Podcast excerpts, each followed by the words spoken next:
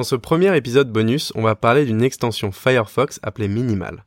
On trouve que c'est un des outils technologiques les plus intéressants qui a été dévoilé récemment puisque cette extension permet tout simplement d'épurer votre expérience internet et surtout de la libérer de ses fonctionnalités addictives telles l'autoplay sur YouTube, les pop-up de chat sur Facebook, mais aussi tout ce qui est couleur vive des icônes de Google ou Amazon.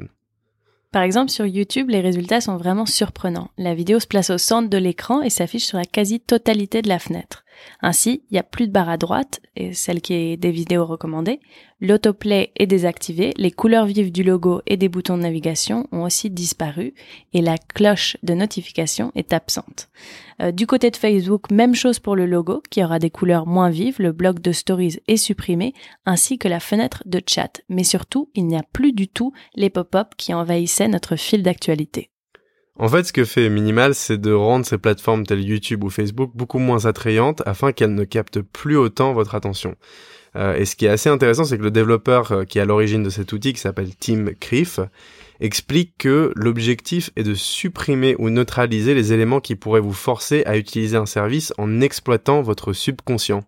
Il se trouve que les sites utilisent ce qu'on appelle des dark patterns ou design persuasifs qui capturent notre attention en suivant les règles de la captologie ou de ce qu'on appellerait aussi les mécanismes de l'économie de l'attention. Donc en utilisant minimal, vous conservez les fonctionnalités qui vous sont les plus chères et non pas celles qui vous coûtent le plus cher en temps. En gros, elle vous laisse utiliser toutes ces plateformes tout en vous protégeant des stratagèmes toxiques mis en place pour vous voler vos plus précieuses ressources qui sont votre temps et surtout votre lucidité.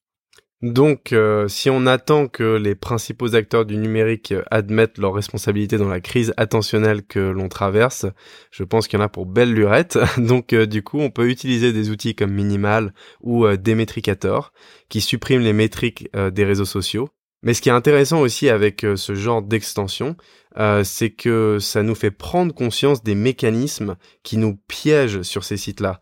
Euh, donc c'est le fameux exemple du scroll infini sur un fil d'actualité ou des recommandations sur YouTube qui nous aspirent dans un espèce de tunnel de vidéos. Donc on finit par regarder une heure de vidéo YouTube et on a l'impression qu'on a complètement perdu notre temps.